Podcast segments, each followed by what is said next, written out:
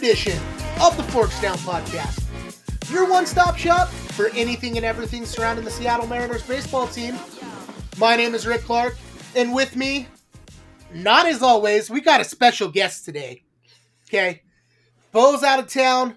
We had to call in a favor. That favor came in and is doing us a solid. With me on the show today, friend of the show, Mr. Kody Essman. Hello. Kody, how are you doing today? I'm doing great, sir. How are you? I'm uh, doing wonderful. Idaho is beautiful right now. Man, Um, it's like 90 I- I- still in Alabama right now. And it's 7:30. yeah, seven thirty. It's like Hot. seventy ish. Yeah. But uh, It's it- hot. Yeah, it's it's that's hot for me. It's good baseball season weather. But hey, it really is. It really is. And you uh, a couple weeks ago went to Atlanta to catch a couple ball games. I did. That Um, was that was a blast. That was a blast. Was that your first time in Atlanta going to Truist Park? It was, yeah. Um, truth be told, I'm not a giant fan of Atlanta. I mean, there's it's so much traffic, so many people, but Truist does a really good job of uh, of directing people around, and uh, everything's pretty open. Like Truist is so like T-Mobile, for example, right? There's stuff like around the park, and there's a lot of stuff in the park. Truist is like a community. Like there's actual apartments outside the stadium.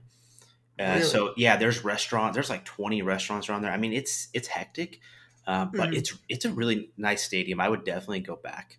Um, the food was some of the best food that I've had in a ballpark, and it was some of the most reasonably priced. So that was a bonus. And the weather was beautiful until that last day. I told you that we left, and uh, it started. It was basically a monsoon. We had, Yeah. we had to stop and sit inside for about an hour, let the rain die down. Um, Mhm. other than that, it was a it was a wonderful time. It was really cool seeing the Mariners uh, and and the Braves, especially now that they're both they're both playing well. Uh, Mhm. So it was really competitive, even though this I think the score one day was like seven to three. The Mariners won. Mhm. Um, it the game was com- uh, watching it in person. It was it was a, it was a competitive game. It was a competitive game. So it was it was a good time. It was a good time. Good, good. Well, I know I appreciate you coming on the show today, filling in. You got a tall task. I know you've been watching the Mariners, um, you know, the last couple weeks. Probably some of the first full games that you've been catching the Mariners season. So I'm gonna I'm gonna quiz you a little bit on on what you're seeing. Um, Sure. But before we do all that, um, I just want to take time to thank everyone for tuning in again. Um, this is episode number 41. Um, you know, Bo and I are really having fun with this. Kody, it looks like he's going to have fun with this. You know, so, um, you know, if you're a returning listener, welcome back. If you're a new listener, hey, thanks for choosing us. And hopefully you stick with us, you know, episode 41 and beyond. So, um, you can find us on Facebook, Instagram. Just search Forks Down Podcast. Uh, our inboxes are always open on there. You know, go ahead and uh, message us if you want. If you got questions, um, you know, definitely shoot it to that. Also, hit uh, like and subscribe on your podcast listening app. Get notified when we drop new episodes. Um, we're pretty good on dropping them on Tuesdays and Fridays. You know, once in a while we have something go on and we need to push it back a day, but you know, we're pretty consistent in that. Um, you know, we, we bring you the best Mariners content that we have. So, um, you know, it's funny, Kody. Uh, I, I have a question from you from Bo. Did you listen to the last episode? Uh, I I didn't. I wanted it to be a surprise. Okay, good. So I'm gonna hit that at you at the end of the show, Okay. just because I want to get your reaction to it. But Okay. before we get into that, and before we get into uh, series review, because we've got quite a few games to go over, we're gonna go over Mariners notes, and I, I really want to start on this one because um, I I know I've said it a couple times on here for our fans that have listened for 40 plus podcasts, but I always kind of uh, maybe hint or rag on you a little bit. You're a White Sox fan, you know. I And- am. I am. Yeah, and and uh, the Mariners, incidentally, uh, a couple days ago, signed a former uh, White Sox player to a minor league deal, Adam Engel, outfielder. What can you tell me about him? Because honestly, outside of him being on the Padres earlier, earlier this year, I really don't know much about him.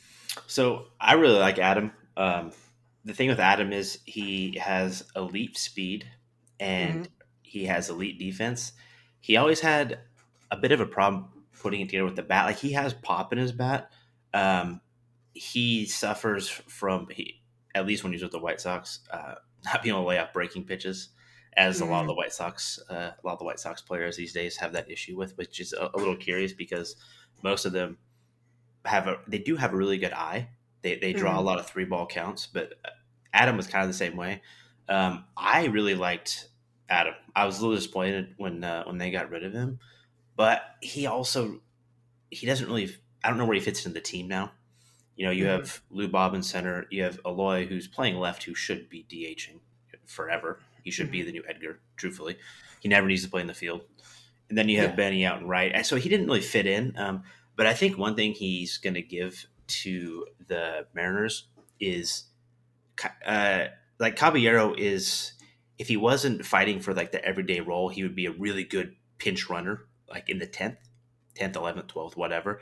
That's mm-hmm. I think where Adam's going to fit in. I, I, think Adam could help win them a lot of a lot of games, especially with this. I think he adds more depth to them um, with the the ghost runner on second. I think if there wasn't the ghost runner on second, he might not play as big of a role. Truthfully, mm-hmm. just because their outfield's their outfield's pretty set. I mean, you have you have Kelenic, you have J Rod, you have Teoscar. He's not going to start in the outfield. It just makes no sense to do that. But yeah. he, he can give any one of those guys a day off. He has great defense. He's probably not going to do much with his bat. Now he might prove me wrong. He might prove me wrong. He had a lot of he he had a lot of good moments from me in a White Sox uniform, but um, he's he runs in that problem right. Same with the Mariners. Um, he's not really good enough, in my opinion, now to play every day. Yeah. Um, especially with an outfield like both teams have now. But I think that's one thing I wish they still had. I wish the White Sox hadn't got rid of him because he would be a great asset for giving people days off and, and pinch running in the late innings. So I think as the season goes on, I think you guys will. Uh, I think he'll he'll open you guys some games, especially in extras. Mm-hmm. Um, his speed is, man, it's it's something to behold. I don't know. I haven't watched him. I mean, he left the White Sox uh, about a, I think, I think a year or two ago. So I didn't really yeah. watched him too much. I don't know if his speed has declined, but when he was with the White Sox, man, he funny enough, he reminded me when, when we were in Atlanta, I saw Caballero running out a ball to first, and I don't remember the last time I saw a human being run that fast in a baseball mm-hmm. uniform. Mm-hmm. It was that fast, and that's kind of what it reminded me of. Now I don't know if Adam can still do that, but man, uh, I think that'll be. I think it'll be a good asset for you. I don't think he'll play every day by any stretch of the imagination. Uh, yeah but I think it, it, he adds some good depth. Because I'm not sure with the Mariners how deep the outfield depth is, um, but I think he'll he, he can he'll play a role in being a backup in yeah. the outfield. Definitely. Yeah. And, and it's certainly you know it's it's felt like the Mariners were taking a flyer on him. You know, Jerry yeah. said, "Hey, we need to get a little more outfield depth because we might be a little light, and we're having trouble at DH." You know, one of the other moves that was made this week, actually like a couple hours before we started shooting, Taylor Trammell was optioned to AAA Tacoma. Mike Ford was selected. Now, Mike Ford kind of forced the Mariners' hand and said, hey, if you're not going to bring me up, I'm just going to opt out and go to a different team. And the Mariners said, all right, we'll give you a shot because our our DH depth has been atrocious, and we're like 30th in the league mm-hmm. of 30 teams, you know, in, in batting average for DH. So, um, you know, we'll see how Mike Ford plays out. You know, he's he's killing the ball coming up from from Tacoma, but someone like Adam Engel, you know, if Mike Ford doesn't do well, and Mike Ford doesn't have any more options, so if he was to leave the team, he'd have to get DFA'd. It wouldn't be mm-hmm. out of the mm-hmm. realm of possibility for Adam Engel to come up and play some ball games. You know? Yeah, it it's really unfortunate. Uh, we've talked about this before a little bit in, in the past, but someone like it's really unfortunate for someone like Taylor Trammell because I mean he has a lot of potential. It's mm-hmm. just mm-hmm. like a, I saw him hit a mammoth home run in spring training, and mm-hmm. ever since then I've been a big fan. I mean, it, it's it's something when you're at a, when you're at a big ballpark. There's a lot of people, but like at spring training, there's a thousand, two thousand people. Mm-hmm. So when someone makes loud contact with the ball, like you, you don't you don't forget that, and that was probably the loudest contact I've ever heard. And so I, have been a Taylor Trammell fan, but you know, when we went to Atlanta and we were watching because we watched those two games, he played both games, and he made some good contact. But mm-hmm. I think a part of it is he was he did swing at some bad pitches, but he did get a little unlucky. I'm, not gonna lie, he did get a little unlucky a few times. I, I don't know if that factors into it or, or anything, um, but it's I, I think he'll put it together at some point. I don't know that he'll be an everyday everyday player, but the Mariners see something in him because I know even with the lack of outfield depth, I mean he was he started both games that that we went to. Oh yeah. So, you know, and we touched on this a bit before, but I had I, I saw something um, about Jordan Walker, right? And mm-hmm. so they sent Jordan Walker down, and he has said that it actually had the opposite effect, where they send guys down to kind of find their swing. He took it as I don't, you clearly don't have faith in me. So when he went to AAA, he played mm-hmm. worse because he's like, do I actually not know how to hit a baseball? you know th- that was something that he actually said. He's like, I, I don't did I just forget how to how to do this or or what? So I don't know if Taylor Trammell kind of falls into that category where the constant being sent up and then sent down, sent up, sent down, called up, sent down. I don't know if that plays a role in it. Um, but it's hard, right? Because how can the Mariners justify playing him every day when you're hitting 160? Exactly. You know, exactly. You, there's just no like, justification. Yeah, and it's not like he's had bad at bats. You know, I would say some of his stuff's been unlucky, and his first hit coming off the IL was a grand slam. Yeah, like against Toronto. So I mean, he has done some good stuff. Yeah. Yeah. You know, and I, I really, you know, it's funny you you relayed that to relate that to Jordan Walker because Jordan Walker's getting called up again. He's going to be, you know, in St. Louis against Pittsburgh. So it's like, I, I I want Taylor to go down and not take this as, well, is it me? Or do I not know how to hit? and go down and just mash because he's going to have an opportunity to come back up at some point. Oh yeah, and it, is, it has been unfortunate for him just because you know Mike Ford is hitting very well in AAA, and especially in a mm-hmm. situation where Mike Mike Ford he doesn't really give the Mariners much of a choice because you don't someone who's hitting over 300 with 16 home runs or was it 16 i, I think it was it was 13 home runs 13 but home the runs. big the big stat is yeah. 56 rbis already two, you know, two months yeah. into the season in the AAA, and he's hit 56 RBIs. He's killing the ball. It's just a bad circumstance, I think, for Taylor uh, because mm-hmm. Mike Ford's playing well. He's not playing well. Could he put it together? Absolutely, he could. But right now, especially with Mike Ford essentially giving them an ultimatum, I think that it's just bad luck for Taylor. I, I, I wish him well. I, I think that he's. I mean, he he plays well every time he goes to Tacoma. Yeah. So it's yeah. not like I just hope he doesn't fall into that that Jordan Walker mindset where he thinks that the Mariners have lost faith in him. You know, yeah. He but, he needs to he needs to look at it like like Jarred Kelenic. How many times has Jarred Kelenic been sent down? He's finally putting it together.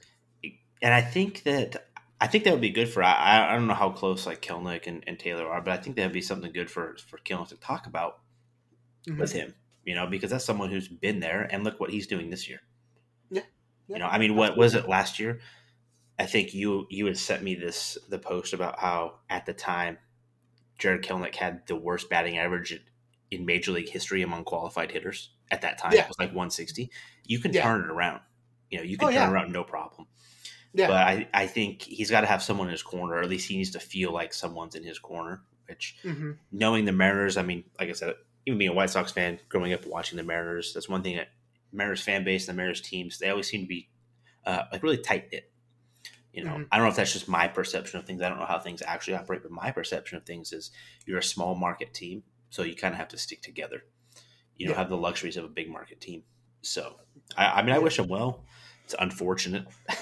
yeah, bad, bad yeah. luck, kind of.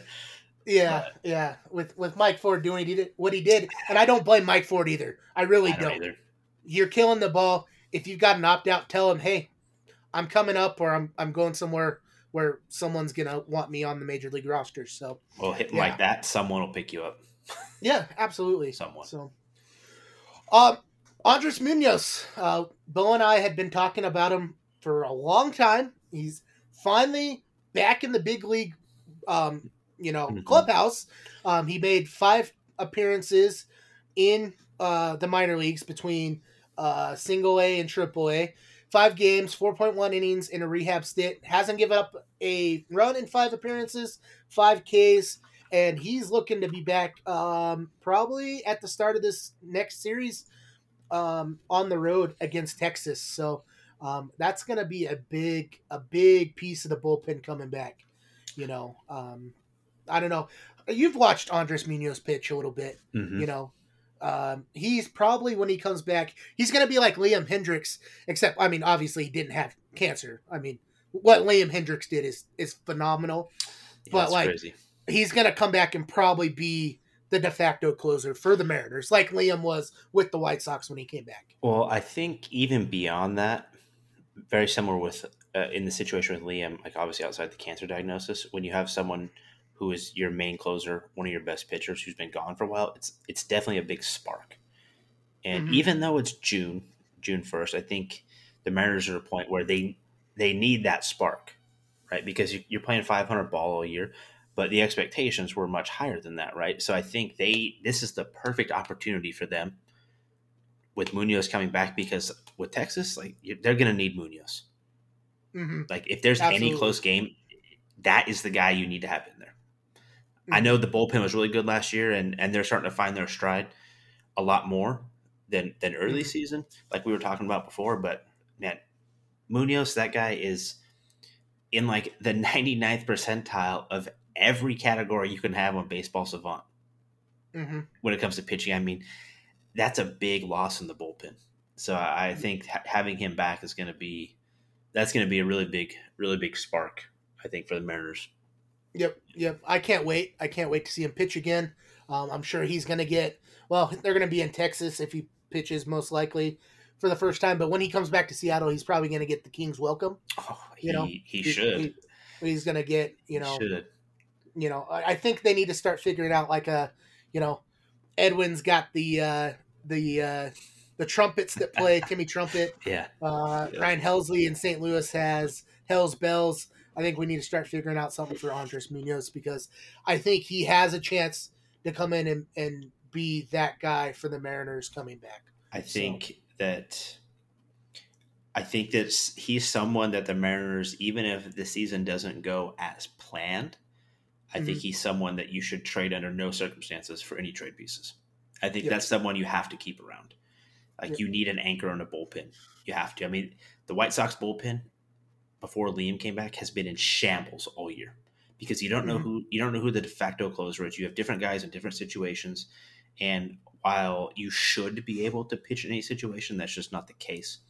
Guys really get used to those roles. So all of a sudden, you got a guy who's a seventh or eighth inning guy. Now you're throwing him in the ninth or throwing him in the sixth sometimes. So I think Mhm. having that, he's he provides that stability in the bullpen, where I, maybe the Mariners don't quite have that yet. Where you got guys coming in different different situations. Because I think when Mhm. we were in Atlanta, there was no like, oh, you got a seventh inning guy or an eighth inning guy. It was different guy. Like they brought, it was. I Was it Topa? it was yeah they brought Topa in in one of the games and man he he he pitched well for a couple of bats but he got hammered very quickly. Where I think if you have someone like then you got to save your good guys for the eighth and the ninth, right? Whereas Mm-hmm. now you can throw Paul Sewald in on the seventh, maybe the eighth. Yeah, You know, yeah, and, and Paul Sewald's been that kind of pitcher for uh, the last two plus seasons. You know, Mhm. he's doing great in the closing role now, and he's I think eleven for twelve in save chances. Yeah. Not bad, not bad. His ERA is a little high, but his his bread and butter for the last couple seasons has been: Do you need to get a tough out? I'm going to come in and do it. You know, and and he had his fair share of safe chances, but he also came in in the sixth, seventh, eighth. I think one game they they brought him in the sixth because um, Mhm. I can't remember what team it was. It might have been Atlanta. They were threatening, and he's like, "We needed a big out. We needed they needed to get Ronald or not Ronald Acuna, um, Matt Olson out. So they brought in Sewald, and Sewald did it. You know, so like, um, you know, I, I feel better with Munoz coming in and being the de facto closer and moving Sewald to his normal high leverage situ- situation roles. yeah. I mean, So, the big thing for a closer, for me at least, mhm. is you have to have uh, you have to miss the bat. You can't you can't give someone a spark of the ninth with putting the bat on the ball, getting a bloop single, maybe a bloop double. Like you need someone who can miss the bat. If there's a if Mhm. there's a if there is a position on your pitching staff where you need someone to miss the bat, it's got to be the closer. And I Yep. think that's exactly. I mean, Munoz is in the top 99, eh, 99th percentile in whiff Mhm. percentage. Like you, you need that. Whereas, I mean, Sewald is still he's he's above average. He's he's bordering on the great category, but when you're in the 78th percentile versus the 99th percentile in late game, that makes a big difference. Yep. That Yep. makes a big difference. So I think it'll be good for both parties, truthfully. Yep. Uh, last mo- note we have before moving on to some uh, game reviews, series reviews. Jacob Nottingham um, traded to the Giants for a player to be named later. Um, for all you Mariners fans that don't know, Jacob Nottingham, uh, they had to make a special rule in the major leagues because he kept getting waived and, and traded. Uh, I think it was two years ago. Um, he went from the Brewers to the Mariners, back to the Brewers, back to the Mariners. So, um, you know, not much to say on him. Uh, you know, we just signed Pedro Severino to a minor league contract, so obviously Jacob Nottingham was expendable. Um, it doesn't look like they're fleecing the Giants like they did last year uh, in the Donnie Walton for Prelander Berroa, Bar- Berroa trade. But um, you know, best of luck to Jacob Nottingham, and maybe he carves out a role in the Giants organization. Maybe he sees time on the major major league roster, but um, he most certainly won't be on the Mariners at least right now. Always a chance for him to come back. So, with all that being said, that was a, that was a long notes, man. That was Was I, I talk a lot, you know. I I know. I, I play games with you all the time, so I, I know that stuff. um, let's go into some game reviews. We're gonna hit the Pirate series and the Yankee series because we got two series to catch up on. Um, I wanted to start on the last game against Oakland because Bo and I weren't able to cover it last episode because um, the Mariners and A's had not played yet. Um, but the Mariners were able to complete the sweep for nothing um, against Oakland in a three to two win. Uh, Gilbert got a win. He's three two three and two on the season. Sewald got his eleventh save. Um, you know, if I'm just looking at the box score real quickly, Logan Gilbert, uh, eight innings pitch, only had three hits given up, two runs, two earned, um, six Ks. Did give up one home run. Um, and then Sewald came in for an inning, didn't give up any hits, had two Ks, and um, Ty France basically won the ball game for the Mariners that, that game. Um, had two home runs, uh, both solo home runs, but um, you know, all they needed was one one one run to win it. So, um, a really wild stat here, Kody. Um, I don't know. I don't know if you looked at the box score for this. The Mariners in the three to two win were they left six people on base. They were 0 for 1 with runners in scoring position. So that means every person they left on base or the one run they scored scored from first base. No one was ever in run in scoring position. I don't think I've ever heard a stat like that before. Yeah, I, I 0 for hadn't either. 1 with runners in scoring position, but you left six on base. Man, Yeah. that's that's a lot of singles.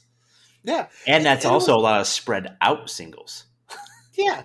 It was it, That's it was a very big No. it was really weird because the Mariners, let's see, had five hits.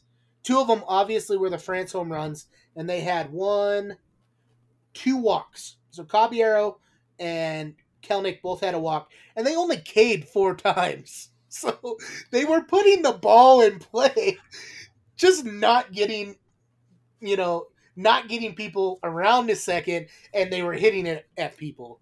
I So- kind of want to go watch this game. I didn't. I wasn't able to catch that game. I kind of want to go watch this game now, just to. s- Mhm. I, I need to. That's one of the things I need to see it to like fully process that because logically that doesn't make any sense to me. That's crazy. No, no, it, it really doesn't.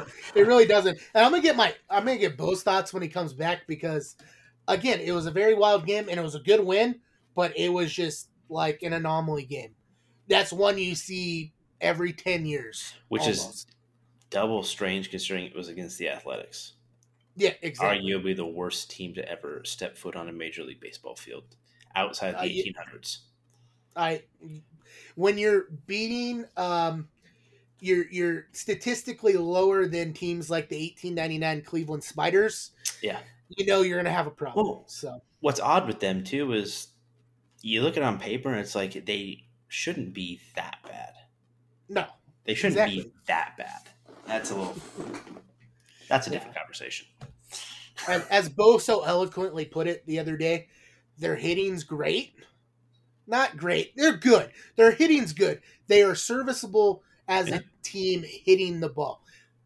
They just have a, a minor league pitching staff. That's all it is. You and know, they're not going to do anything to change that. Nope, nope. Till they get to Vegas. So, all right, let's get into some games, Kody, that you you actually watched, and Yeah. I I really feel you picked. I, I'm grateful you for you to come on. I fi- feel like you picked a bad time to watch some Mariners games because all our young guys got shelled, and it started with the first game. We were sitting on a call together, watching the game together.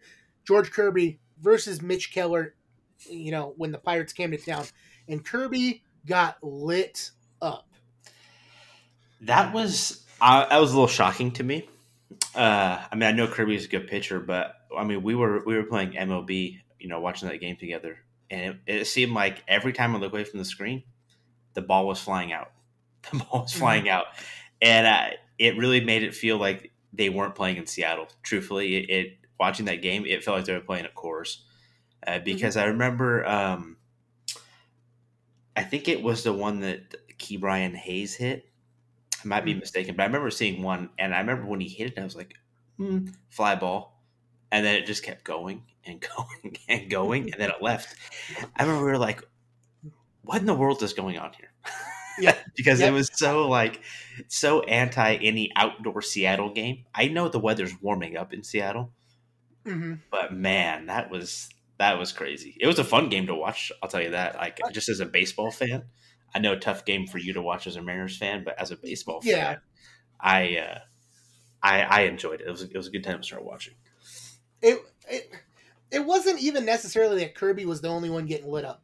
I mean, Kirby's line was four and two thirds innings, nine hits, seven runs, all earned, one base on balls, four Ks, gave up a season high four four home runs, has only given up four home runs the whole season, gives up four home runs in that game. But Mitch Keller, who picked up the win for the Pirates and has been an ace of their staff, also inflated his ERA over three in the game.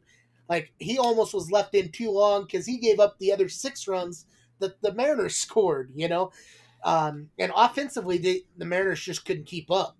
You know, they uh, they hit the ball well, they just didn't hit, hit it as well as Pittsburgh. Uh, You know, mainly Andrew Yeah. McCutchen, who looked like the Andrew McCutchen of old. He did look like 2012 McCutchen. Man, that Yeah. was.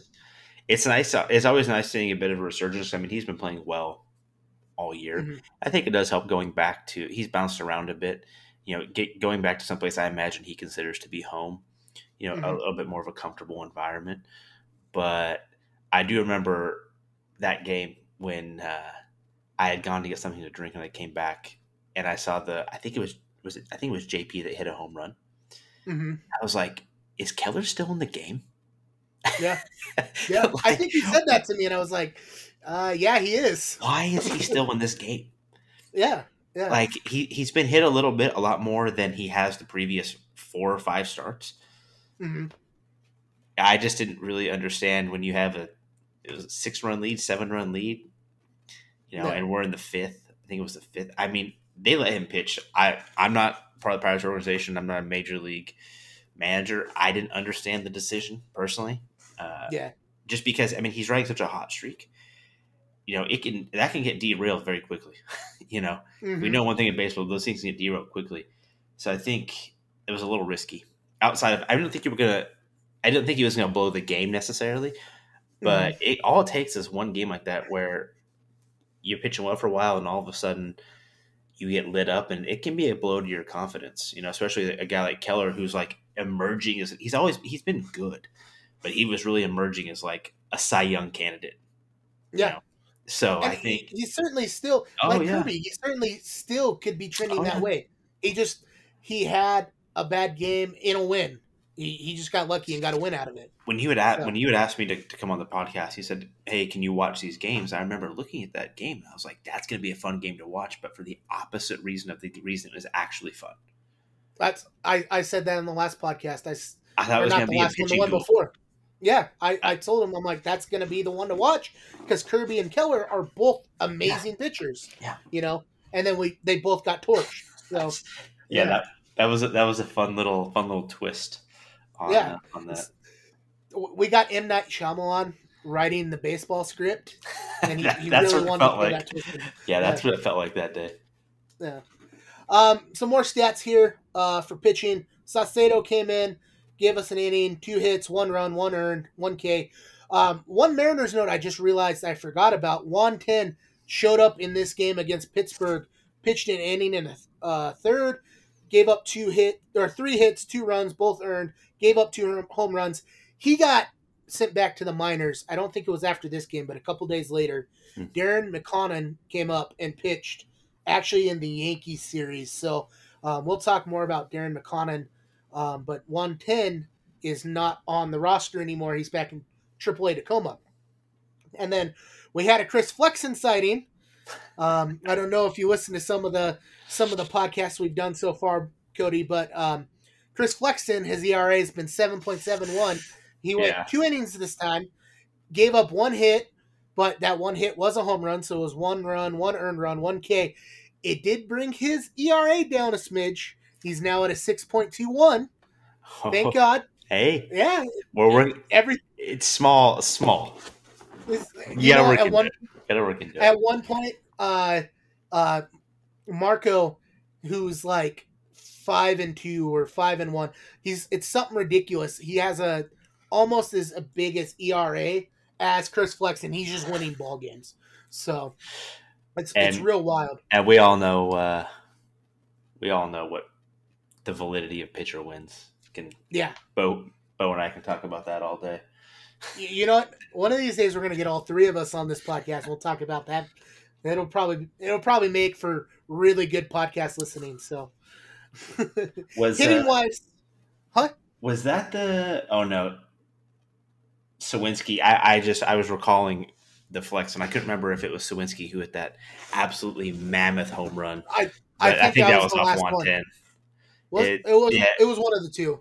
It was off one ten. Yeah, that it was yeah. home run was a mammoth shot.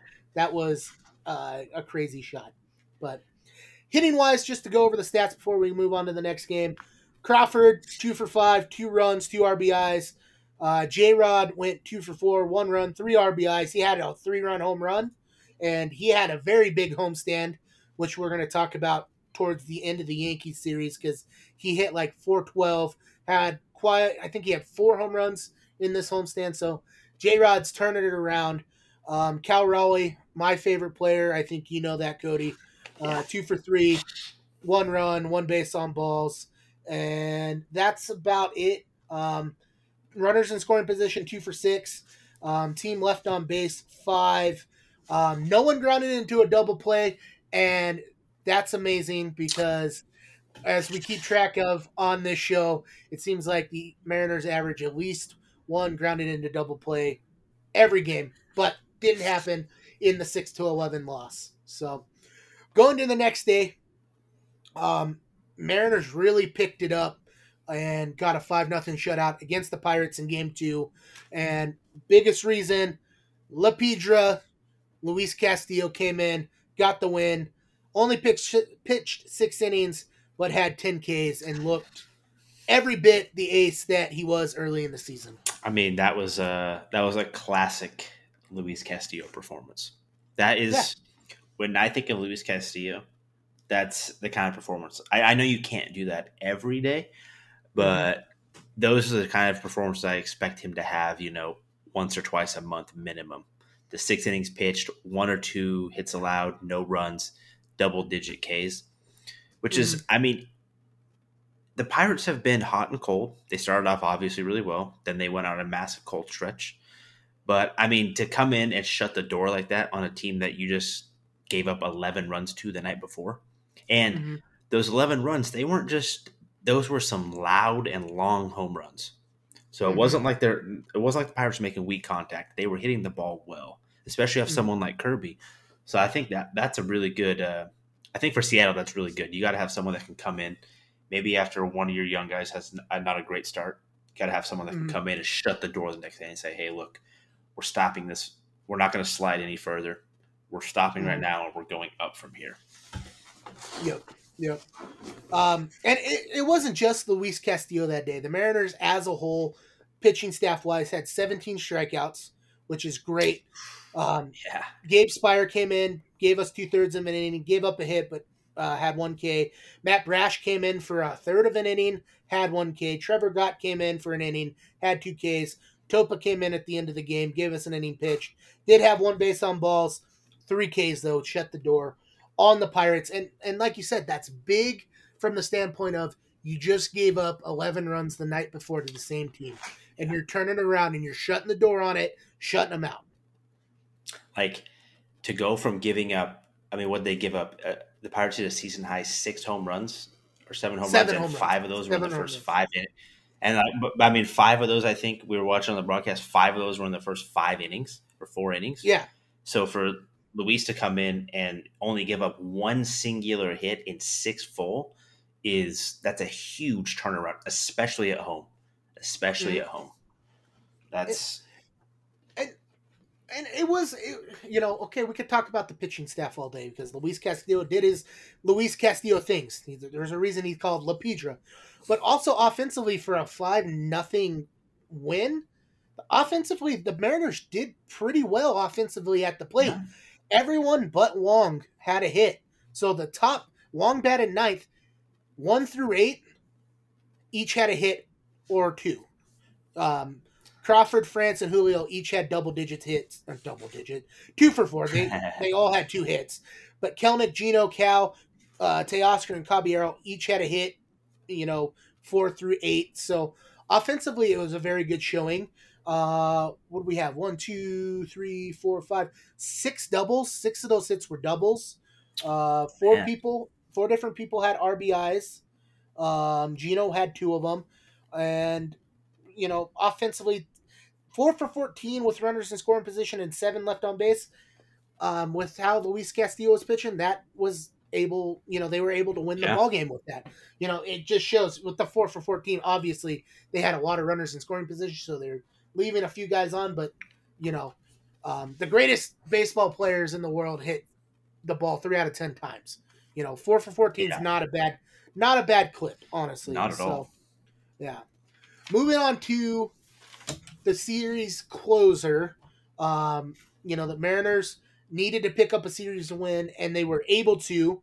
Um, six to three win against Pittsburgh in the series finale, and uh, I don't know. Uh, I I think you know there were some good parts, some bad parts, but um, I think the best part was Geno uh, Suarez coming in and hitting a three run bomb to end the game.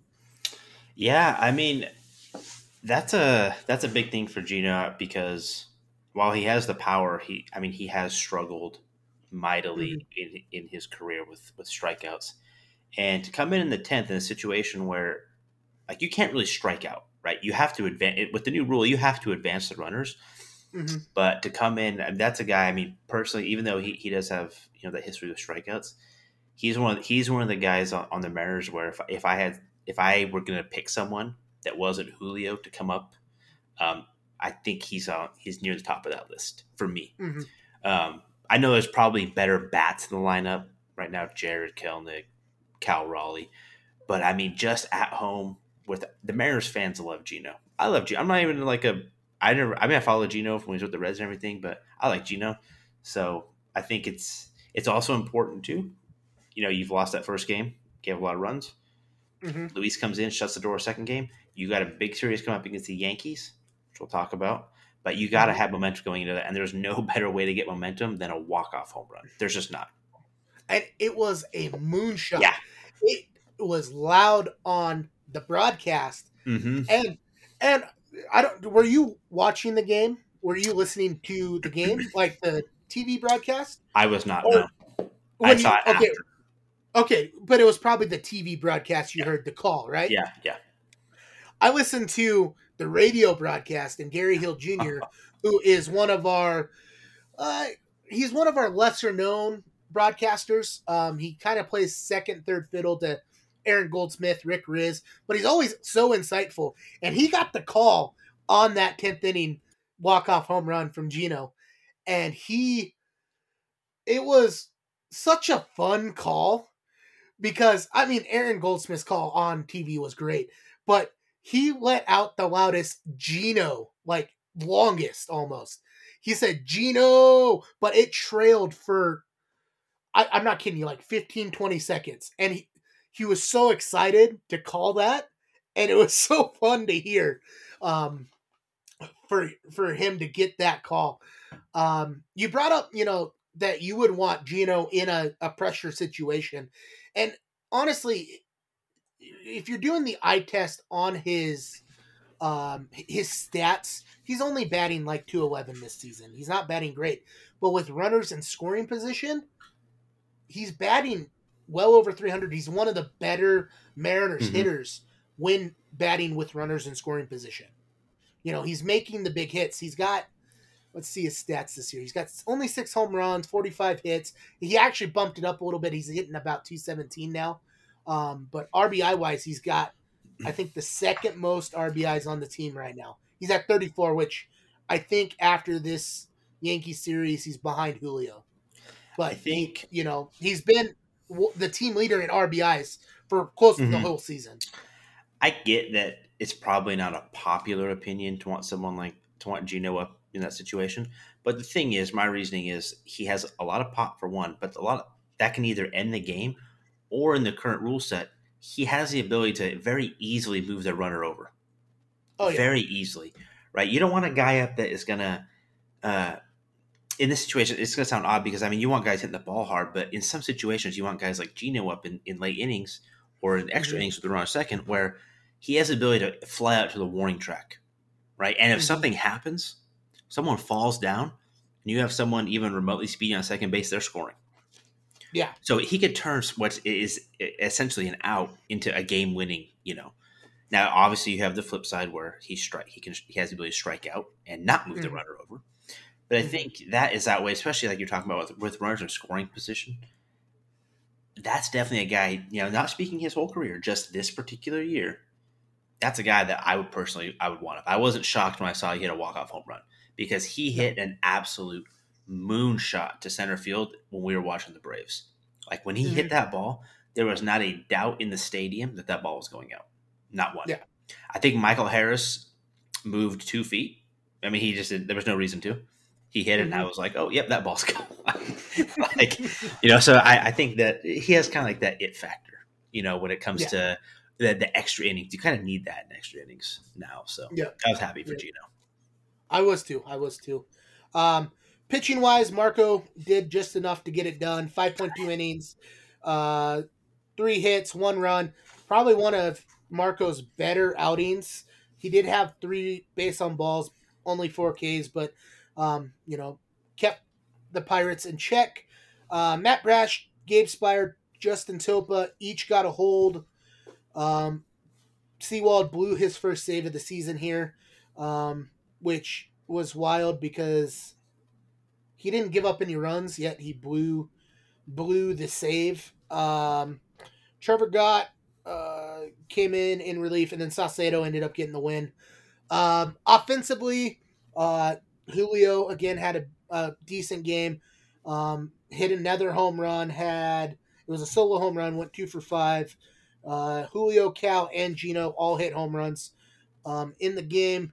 Kelenic picked up a RBI, went one for three, and Mariners only K'd 11 times. Went two for 10 with runners in scoring position, um, seven left on, but with the pitching able to keep it somewhat in check, two for 10 was acceptable and, and got them a win. And again, I think they went the whole series.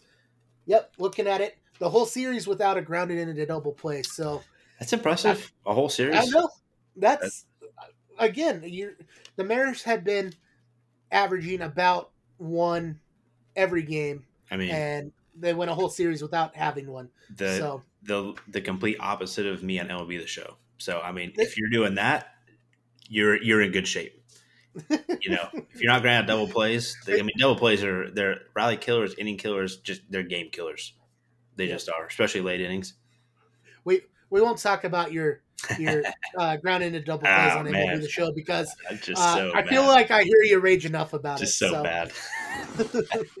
so going into the Yankee series, the Mariners had went six and one, which is great, you know, and then the Yankees were the the team to um, end the homestand on, and really, it, in in two straight games, the Mariners probably played two of their worst games, um, and it wasn't necessarily because the Yankees as a whole were doing well. It really turned in, especially those first two games, being the Aaron Judge show. You know, I mean, to be honest, uh, with the Yankees now, that's to be expected.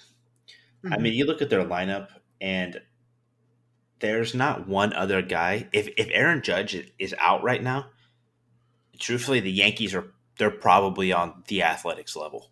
When you look at the, the talent that you're going to put on the field, and what you're what's Mhm. going to happen if Aaron Judge isn't there, because it's not just like obviously one guy in the team can't like he can make a big difference. He statistically and in the game, it's hard for one man to make a huge difference. But being in the clubhouse, being on the field, and seeing that, it's you know, I mean, Jake Bauers went three for four that game, right? Which for him is basically a career game.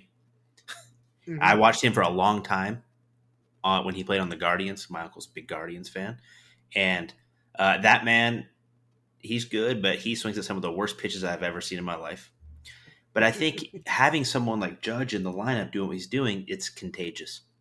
yeah, Very similar to how it's it is with Julio. Right when Julio is on, it can Mhm. get contagious really quick. When Julio's Mhm. off, it can get contagious really quick.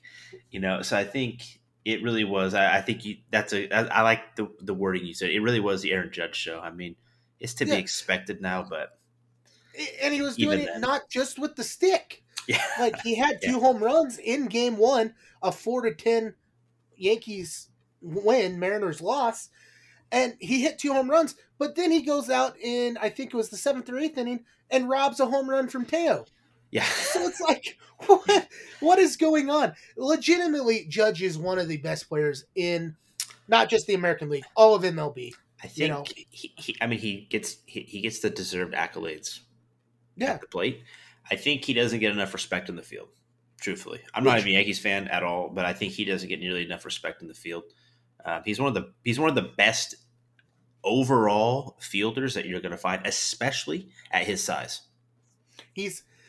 You're gonna hate me for this comparison because there's one guy that's on my mind right now that Uh-oh. was a very great fielder, but just couldn't put it together at the plate outside of hitting home runs, and that was Joey Gallo. He's Joey Gallo, except he can hit the ball for contact, for power. He's he's he's miles ahead of Joey Gallo. But Joey Gallo is a great fielder, Yeah. gold glove caliber mm-hmm. outfielder, just as Aaron Judge is. And you Mhm. know, and it's it's funny you say he doesn't get the respect because like he's like six nine, six ten, Yep. and he's a massive human being that shouldn't be able to do what he does. You know, It, he he got up when he robbed Teo. He he got uh, that wasn't like he had reached up there. He left the ground yeah by a large Yeah. margin. He that was Yeah. a, that was impressive. That was very Yeah. impressive. Yeah. Um, you know, it was it was one of Bryce Miller's worst starts in the major leagues so far. Um, I do feel they left him in a touch bit too long. Um, he, he pitched into the fifth inning, but really kind of got exposed in the fifth inning. They left him in. He he left a couple runners on, and then Juan Then brought him around. Uh, Bryce Miller, four point two innings, eleven hits, eight earned, um, eight runs, all earned, three Ks, gave up two home runs. Um, and then Juan Then, like I said, he's not on the major league roster. He got kind of shelled here, went 2.1 innings, uh, four hits, one run, but um, he gave up probably two of Bryce Miller's runs. Um, one K, one home run. He got sent down after this game. Darren McCaughan came up and actually pitched in the next game. And then Chris Flexen, another Chris Flexen sighting, uh, 2.0 innings, three hits, one run, one earned run. So he's still hovering around six ERA. Um, had two walks, gave up, uh, had two strikeouts as well. And then offensively, it, it wasn't a bad offensive game. Like if Bryce Miller was on, this would have been a, a, a game that the Mariners could have won with the offensive output that they had. Um, both J Rod and Kelenic went two for four. J Rod had his 10th home run of the season. It was a big three run home run shot, or yeah, big three run home run. It helped bring them closer, and then the Yankees ended up pulling away a couple innings later. But, um, you know, with if Bryce Miller, I, I will attest to this, or I will say, I think, I believe if Bryce Miller was on this game, the the offensive output that they put out would have won them in the ball game. You know, four runs should have been yeah. enough to win a Bryce Miller start. I, I agree. I agree. I mean, it's tough too because they went one for ten with runners in scoring position. Mm-hmm. So I mean that that does make it a little more difficult, especially when you're trying to mount a comeback. You know, you got mm-hmm. you really got to make those runners count. But no, I mean I agree. It, it was bound to happen. Bryce Miller was bound to have a bad game. I mean he gave up eight earned runs and it ballooned his ERA to three. So yeah. if that if that's any indication, I mean, you're gonna have a bad game eventually. Uh, you might as well get out of the way in May. You know, mm-hmm. Truthfully, and it certainly but doesn't. It's just it a, doesn't take him out of the uh, rookie of the year conversation either. Like everyone has bad games. You go look at the Cy Young winners from the last ten years, and each of them have at least two or three bad games a season. No, I mean, I think that if he if he's consistent if he consistently plays like I mean he's going to have some regression, right? Just because it's going to happen. He's not going to have you know a one one two ERA for the whole season. Mm-hmm. But I think if he if he can pitch deep into games for the Mariners, he's going to strike people out. It, it is what it is. I know he only had three Ks this game, but some, as you know from baseball, when you're off, you're off. That's just how mm-hmm. it is. You're not gonna. There's very few people who can have those really bad games, but, but pump those strikeouts still, right? There's very mm-hmm. very few guys like that. So I think if anything, it would be a learning experience. You know, I know I was kind of messing messing around with the, the Yankees lineup earlier and comparing with the A's, but I mean, truthfully, this isn't the best Yankees lineup you're going to see, but there is a lot of good like veterans in there. You know, mm-hmm. and I mm-hmm. think sometimes that can be tough. It's a little uh, not I want to say easier, but it's a little different when you're facing younger lineups. And Bryce Miller's younger, you know, young guys who, have, who don't have that experience to grind out at bats to just put the bat on the ball. But you know, when you have guys, I mean, you have Gleyber, Judge, Willie Calhoun, LeMahieu. You know, it might not show in the box score, but the ability to drive his pitch count up early in the game makes a big difference. Yep. yep. You know, so yeah. he'll come back. He'll be fine. Yeah, he certainly will be fine. Um, and he certainly it wasn't the worst start in the last week that I think the Mariners have had. You know, honestly, and and some of those runs again, Juan Then came in, he left runners on. So when Juan Then brought them around, like that was he was yeah. given the runs, which which sucks. I, I don't think he should have even been out there for the fifth inning. I think we have all these analytics now. I think we need to find a better way to show mm-hmm. in the box score that those were all that was also even though Bryce Miller let those runners on base, he didn't allow them to come home one yeah. did. So I think we got to find a bit of a way to make it a little more um, informational and fair.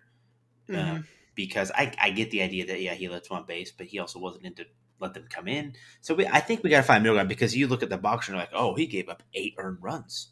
That's a lot. When in reality, he probably gave up six, and the reliever gave it gave up the other two. Yeah. You know, so I think we got to find a bit of a way because I think that's a little misleading. Um, but eh, I mean, he, he's going to be fine. He's he's, he's good. I had but, I had the pleasure of seeing him pitch against the A's or sorry the the Braves in Atlanta, and that was really cool to see him. I mean, he's definitely someone when he throws a fastball. I was out in left center. You hear it. Mm-hmm. You hear it. It's not like a oh, it's a oh yeah, it was kind of loud. It was like a pop, a loud pop. So mm-hmm. it was really cool to see. It was really cool to see him him pitch live, especially against a good team like the Braves. Yeah, and and the Braves are going back to that series real quickly, the Braves are one of the best fastball hitting clubs yeah. in the in the whole major leagues, and he doubled down and pitched him like eighty percent fastballs. I yeah. think he tried to do that. I, I I'm sure Bo will correct me when he comes back. Not correct me, but but bring up the uh, the strikeout percentage or not strikes, but um, the pitch breakdown. And he probably threw mostly fastballs. And Aaron Judge, you just don't throw high fastballs to. Bryce Miller's bread and butter this year has been the high fastball, and Judge took him out you know. Yeah, that's just not a guy I think that you can you can throw fast. I mean, Bryce Miller has an electric fastball, but if there's one guy in that Yankee squad that's yeah. going to touch your fastball, it's going to be Aaron Judge. And I mean, the box score showed that. Yep. You know, but I think Bryce still has a lot of. He's got so much room to grow. And I think I don't know. I haven't watched him too much. I don't know how much he relies on his off speed and his breaking, but mm-hmm. I think if he if that's something he develops well, a, a really good a good changeup, a good I guess we'll call it a sweeper. I'm still up in the air on that term. It just looks like a slider or a slurve to me, but you know, I'm uneducated, I guess. Eh, to develop a pitch like that to go, especially for guys like Judge, right? Who, mm-hmm. I mean, Judge can hit everything, but he can really hit fastballs, you yeah. know. And so I'm interested to see what the future holds for Bryce Miller, even being a White Sox fan. I know we're I'm not going to see, or I'm not going to see Bryce much at play, you know, against the White Sox, but uh, I'm excited. I, like I said before, you know, White Sox fan. I grew up in the Northwest. I grew up watching the Mariners all the time, so I still follow them, not as closely as like you and Bo do, but I still yeah. check the box scores. I still follow with uh with what's going on. You know, they're they're a team that I love going to see in person. I love T-Mobile. It's a, it's a great park. I'm looking forward to being there this summer. So, so, hey, I can't wait. We're going to be there later this summer, but yeah. not for a Mariners game, for the All Star game. So it's going to be great. Um, moving on to game two, um, it was even worse than the first. um, Nestor Cortes came in and uh, Nestor has not been pitching well. He's he got the win. He's five and two, but he kind of is doing it the Marco way, um, where he's got an over five ERA. Um, and and the Yankees were able to win um, ten to two against the Mariners. Gilbert, um, I think, had a better start than Bryce Miller the day before, but still wasn't great. Um, he only went four innings pitched, seven hits, had seven runs, but only five of them were earned because there was a couple errors in there. Um, four Ks, two home runs. Um, the the back end, the bullpen, at least Gott and Saucedo didn't pitch bad. They gave us two inning, uh, one inning apiece. Um, had two Ks between the two of them, and then like I said, Darren McCaughan came in, gave us uh, three innings, but he did give up three runs, so kind of kind of made that score look a little worse. Um, even though the Mariners probably weren't going to win that game because um, there was some funky, uh, funky ejections in the game. Uh, Tom Murphy got ejected for saying something to arguably one of the worst umpires in the league in CB Buck- Bucknor.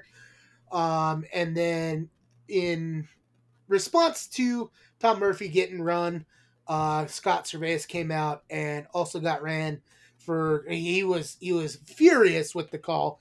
Um, I know I watched I, I, I don't blame him either. I watched the Jomboy media breakdown of it, um, and the one thing that Tom Murphy said, he he probably wouldn't have been kicked out if you know he was just complaining about the strike, but he got a little too personal and started saying to CB Bucknor, "You." That was the big big thing he said was, "You sucked. You made the bad call." Once you get personal, they're gonna run you. And it wasn't even CB that kicked him out. It was the home plate umpire who's in his first year of of umpiring, you know, or he, he it, maybe it's not his first year, but he, he was a yeah. still a youngin as opposed to CB Bucknor, who uh, uh, you know has been, been, around, for a while. Long. He, yeah, he, he needs to go the way of uh, a couple of the other um, umpires that we won't name, Angel Hernandez. Anyways, Anyways, um, yeah, just not a great start for for Gilbert and some funky ejections. I know you had a little bit to say on the ejections because uh, I, I think you look at it a little different. I look at it as Scott was coming out to defend Tom Murphy, but you made a very valid point when we were talking about this before we shot. Yeah, I think I, I, I it's not that I don't think managers should have their players' backs. I think they should always have their players' backs. Um, I think so you've already got to put it in perspective. You've already lost the game before. You know, you give mm-hmm. them 18 hits, 10 runs. You're trying to get back into it. You know, you you, you don't want to suffer another loss like that. And I think the thing with Scott is at that point, Murph's already been ejected. There's n- they're not going to uneject him. There's nothing you can say to bring him back into the game. So I think it's, in my opinion, it's best for the team if the manager's there. Because as we were talking about, now when Scott gets ejected, you got to move all your managers around. You got to move all your base coaches around. Everything is jumbled. The whole game, the flow of the game is gone. You're Yeah. you're resetting from from square one, pitch one, basically. So I think if it was a situation where Murph hadn't been ejected yet, Scott comes out and Scott takes the brunt of it and he gets ejected and Murph doesn't, I think that's a different story. But now you have your catcher ejected and you have your manager ejected. So now you've Mhm. lost two, especially because I mean, it's not like, you know, Murph isn't, he's not a world beater when it comes, you know, to the plate, but he's a very good catcher. He's a very Yeah. good catcher and he has the ability to control your pitching staff hmm that is gone. And so, I mean, I agree. I think that your manager needs to back up your players. I just think it was um, unfortunate timing, I think, for Scott because um, Murph was already gone, you know.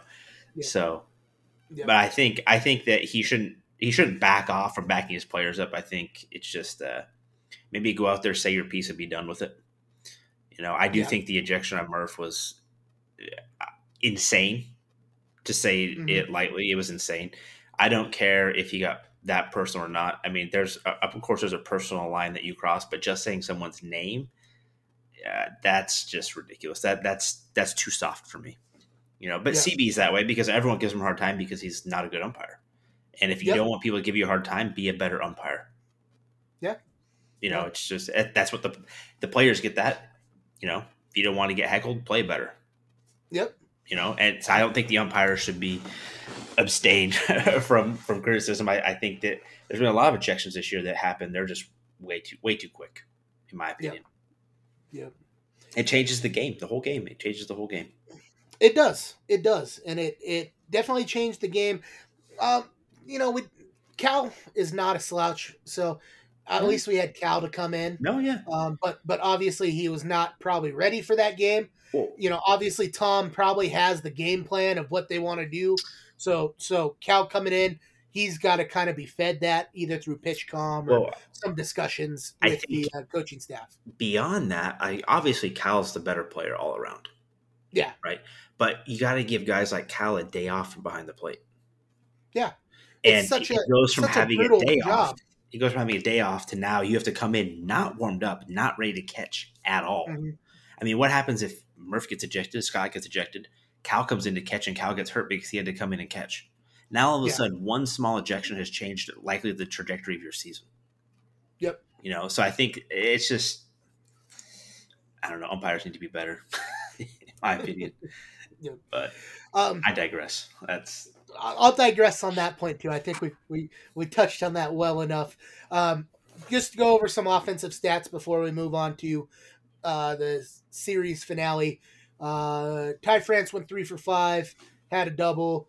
Um, J Rod, I think this was his only game going over. He went 0 for five. Um, Teo went one for four. Geno went one for four. Tom Murphy went one for one. Um, Murph, France, Teo, and Cal all had doubles. France and Teo had uh, RBIs, but the Mariners only went two for 11 with runners in scoring position. 11 runners left on, so not a great game at the plate when you're looking at trying to get people um, across and score runs and try to catch up this Yankees team that ran up double digit score again. So, I mean, 20 runs and 30 hits in two games is a lot. yep, It's it a lot. certainly is. But Certainly it is. makes the next game more impressive, in my opinion. It, it from a pitching standpoint, absolutely. yeah, from a pitching standpoint, that's a it's a miraculous turnaround. From, from the offensive point of view, we continue the slump. Um, Yeah. series finale, Wednesday game. Um, it was a night game. Yankees um, ended up not able to plate a runner. Uh, Mariners got the shutout one nothing. So they did salvage the last game of the series. Uh, Justin Topa came in, um, had one of the biggest innings I think of his career in the tenth. Um, bases were I think loaded at one point, or he had runners in scoring position. I think it was Yeah. and was able to get a K. Um, looked great. Kirby looked phenomenal. Um, eight innings pitched, th- only gave up three hits to again a Yankees team that scored 20 runs had 30 hits, um, had seven Ks, and then Sewald came in, went an inning pitched, um, had a K and a base on balls. Um, but again, pitching staff wise and, and pitching in this game was great. And I know Bo came in and edited the notes a little bit. And the biggest thing he put for this game was we didn't waste a good Kirby start. You know, He did not, he got Felix because we only gave him a run, but it did not get wasted and it ended up in a loss. that was uh, uh, when you sent me the notes. That was one thing that stuck out to me was not wasting a George Kirby start. And I think after the start that George had previously, Mhm. having a start like this, like you really can't waste that. Like Yep. even though it's it doesn't take away his eight strong seven strikeouts, even if they lose the game, but just Mhm. the moment I keep for him, other than statistically, nothing's going to change in the you know in win column. He's not going to get the win or anything, but from a confidence perspective, it's I kept the team in the game, and they were able to come back and pay me back by winning the game. And I think that's a big thing, yeah, when it comes to uh, this point of the year for the Mariners, especially especially after we talked about just getting dominated the last two games to come back and not give up a run for one and only three hits. And it's not like that the Yankees came out here and fielded a double A team. They fielded roughly the same team that they've been field, fielding the last two games. So Yeah. I think that was a I think that was a big start for Kirby. I think confidence booster for one, just to come back from that bad start, and for two, just to get the Mariners back on the on the right track. Yep. Yep. Cal had the the game winning hit, had his 32nd RBI on a single because they put Caballero in um, on second to pinch run for Geno, which was very smart. I mean, Like you said at the start of the podcast, Caballero's got some uh, great speed. man, That's saying it very lightly. that's something to behold in in person. I saw him running to first base in Atlanta, and yeah, that was crazy. It looked like the Yeah. Flash. I'm not joking. Like he got down the line. I remember I turned over. I told Rachel, I was like, "Did you just see that? Like, I have not seen a human in on a baseball diamond run that fast in person in a very long time. So that was impressive. I think I remember I, I had messaged you, and I was like, because I didn't know much about Caballero. I'd seen him a little bit, but I was like, dude, this is insane. That was one of the that was like the highlight of the game for me. It's like, man, that guy gets around. That's crazy. So that not not a surprise. I, I saw the game cast, and I saw at first it said Geno was on second, and I was like, they gonna leave Geno in on second? Yeah. And then it said Caballero, and I was like, oh, this game's over. Yep. And I mean, realistically, uh, you put a ball in play, one ball in play, yeah, it's going to get into third, and then you're going to need a miraculous, uh, a miraculous outcome for the Yankees to not get him home. So I think that was Yep. that was a really good, really good managerial decision on Scott's part. Yeah. So, you know, with the win, the Mariners salvaged the series, didn't get swept against the Yankees. They ended the homestand at seven and three, um, with their only losses obviously coming the two against the Yankees, one against the Pirates, and that is huge in the grand scheme of things because they're over 500. I think they're two games over 500 right now, but um, again, another big series coming up. Actually, it's a it's a big stretch of games, you know, because the Mariners have Texas next and uh, we're gonna preview that in a second. Just a quick preview on that. But after that, the Mariners go to from Texas to San Diego, then San Diego to LA to play the Angels. So a very very big road trip coming up, and it starts out very big because Texas is leading the American League West right now. Um, they're, they're the top team in the American League West. You can argue that they're probably one of the top three teams in all of baseball right now, just because they're looking so good. They're they're Yeah.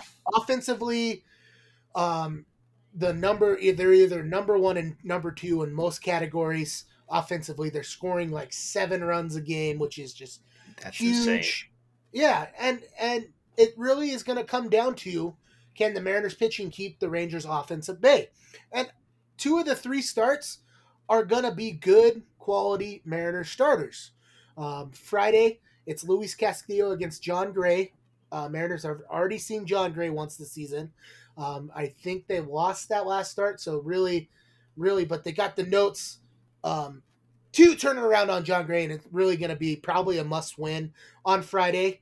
You know, we want to get uh, La Piedra, Luis Castillo uh, uh, start. It'd be a good start to that road trip, getting a win in game one. Um, game two Saturday, Marco Gonzalez versus Andrew Heaney. Um, That might be a two tough lefties. one. It's going to be a tough one. Um, Marco, you know, is very up and down. His his his wins this season, his record does not reflect probably how he's pitching. Um, and then game three, series closer, we've got Bryce Miller, our hot up up um, hot upstart, you know, pitcher, rookie of the year candidate, going against Nathan Eovaldi, and Nathan Eovaldi's like seven and two right now, um, looking every bit the type of pitcher that they picked up to complement, um, you know, Jacob Degrom, and I mean, honestly was probably going to be the number one guy when they knew Jacob Degrom Yeah. was going to go down. and it's crazy is the Rangers are doing this all without Degrom. Yep. And I mean, Nathan Eovaldi is he's got to be the Cy Young front runner right now in the AL. Mm. I don't. I, I mean, over the last month, I mean, he is just sh- rocketed up. I mean, Gerrit Cole obviously is he's pitching well, but I mean, you don't see guys going eight, eight, nine innings anymore. And I mean, Eovaldi did it one or two of those the entire month of May. Two complete games in May Yeah. is crazy in today's game. You know, so I think that'll be a fun game. That'll be I might I might have to tune into that one because that that's going to be a fun game to watch. You know, it's also very important for Bryce Miller too, right? Because this is a team you're going to see a lot as Bryce Miller. You're going to see the Rangers a lot, right? So Yep. it's it's good to come out and kind of get a feel for the team now, especially early, early in the season. So Mhm. I think that'll be a fun game to watch. Uh, you think that's? I, I always ask Bo this when we go over previews. You think that's the the pitching matchup to watch this weekend? For me, yeah, Sunday game yeah, yeah. I. I would say for me, yeah. I mean, Jon Gray's good, but Luis Castillo is far and wide the better pitcher. Um, Mhm. Saturday might be a hit fest. I mean, Marco's whiff percentage is like in the bottom 12th percentile. So he pitches to contact, and with a team that's scoring seven runs a game, that's you can't do that.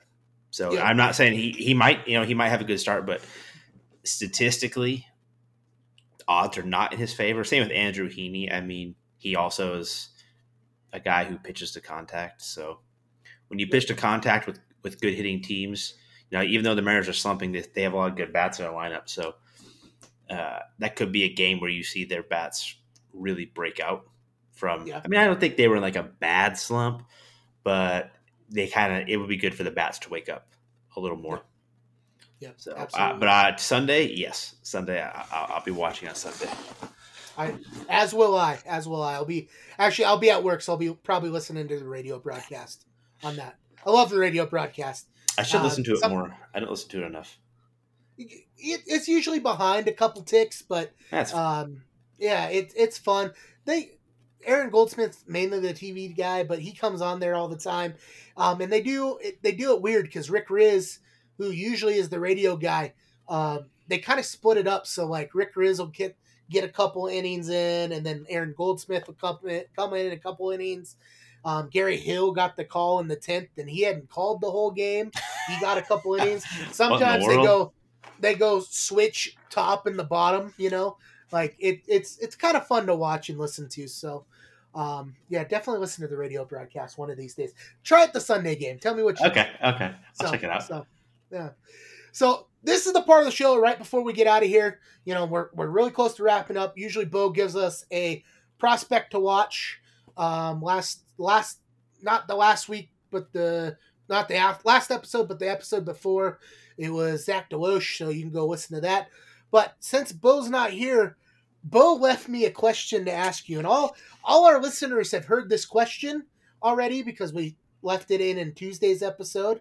So um, I you told me you hadn't listened to the episode, or at least that part. You wanted to leave it a surprise. So here is his question, um, and he, he wants your god honest answer on it, and and you know um, I will relay it back to him. I'm sure he'll listen to it. So Okay. the question is, what will it take for the Mariners to acquire Timmy Jim Anderson? oh, that just. Uh, okay, I'll be honest with you. Number one, that kills me to see Tim Anderson in another uniform.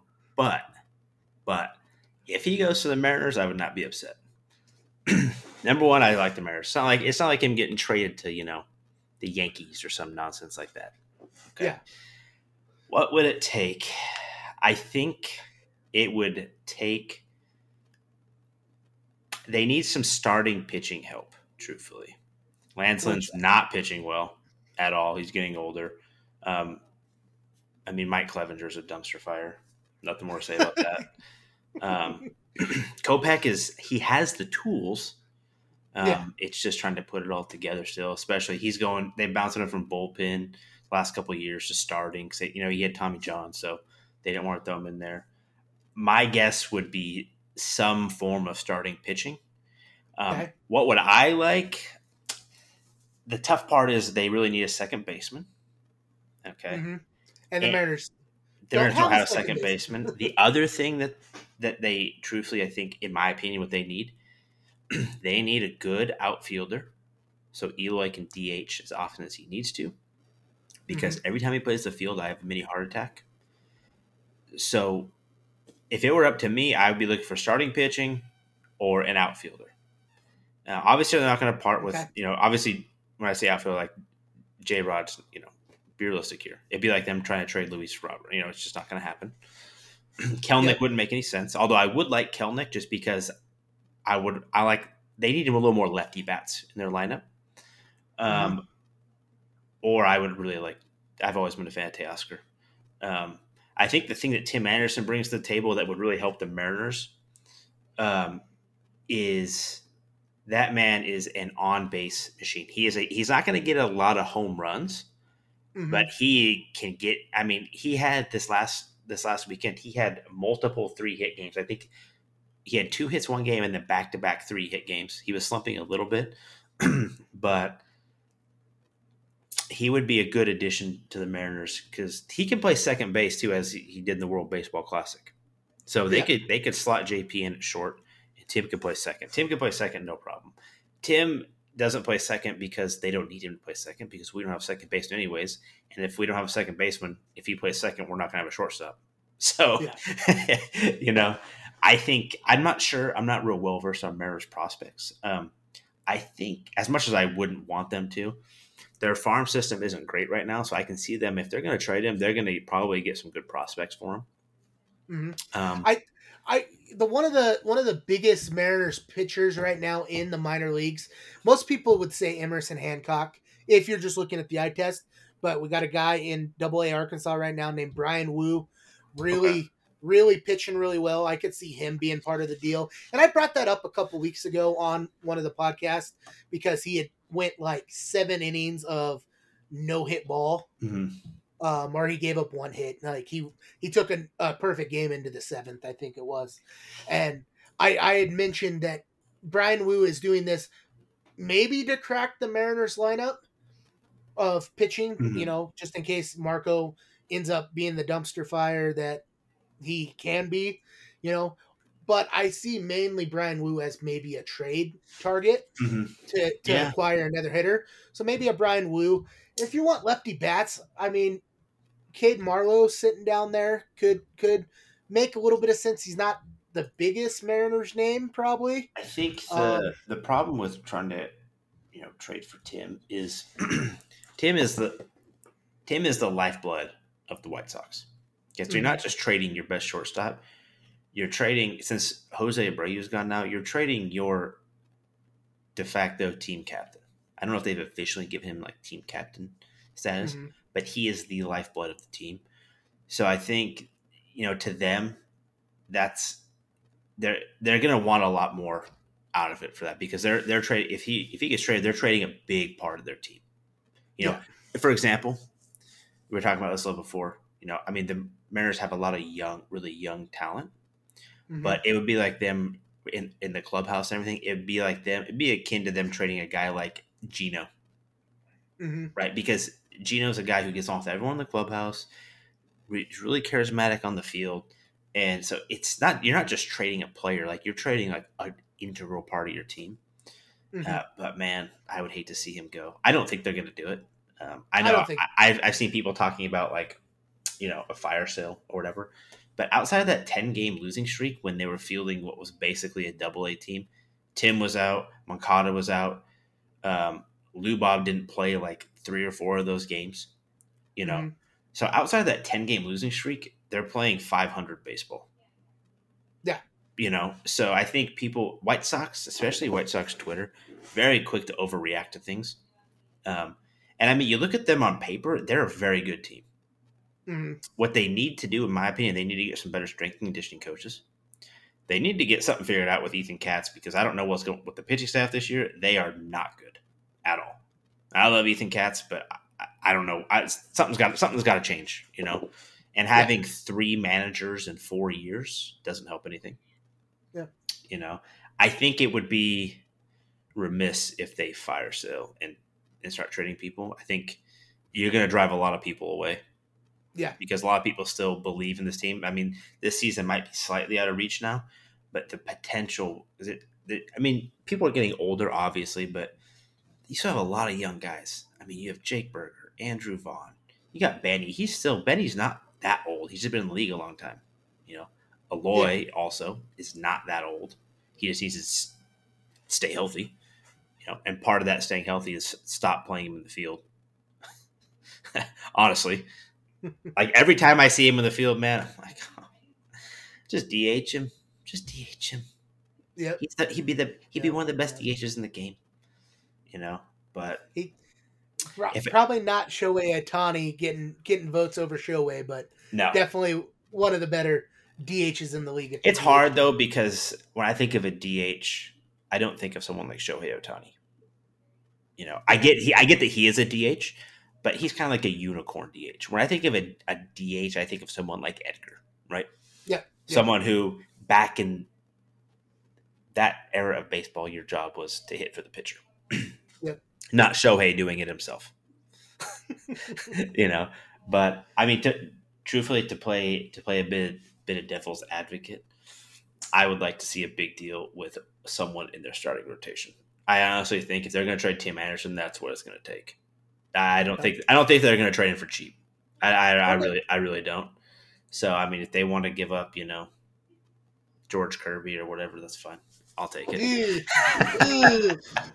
How about how about Marco? You guys got Marco. oh, we no, Deals off. Deals off. no deal, Ricky. No, I like Marco, but uh, he'll get you know he'll he'll oh, God he'll get hammered. Yes, he would. In that AL Central, he would get hammered I mean, with the, with the teams. the thing with the ballparks is a lot of the ballparks have big outfields in the AL Central, especially Tigers. Yeah, And like the Twins, they have like short down line, but like that left center, right center, it starts to get a little deep out there.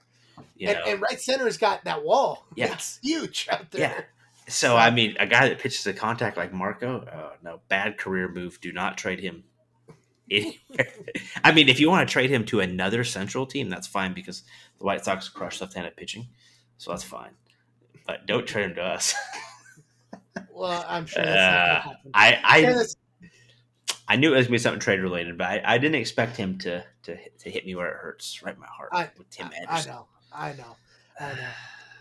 Anyways, it, it's time to wrap up. We've been going for a while, and it's going to be a fun episode to listen to and, and cut up. So, Kody, thank you for coming on, and we will have you again soon, especially when the Mariners take on the White Sox. Yes, I appreciate it. It was it was a blast like always. So I'm looking forward to Chicago probably getting swept, but it'll be a, it'll be a fun time. Hey, at least you admitted it this time. Usually, you're trolling me, so I mean, here's the thing: the Mariners they're up and down right now. Chicago's up and down, so it's it's it can be anyone's series. It could be. It could be. For all our listeners in the Puget Sound, Pacific Northwest, and beyond, thank you for taking time to listen to another edition of the Forks Down podcast. For Kody Essman, I'm Rick Clark, and Bill and I will see you guys next Tuesday.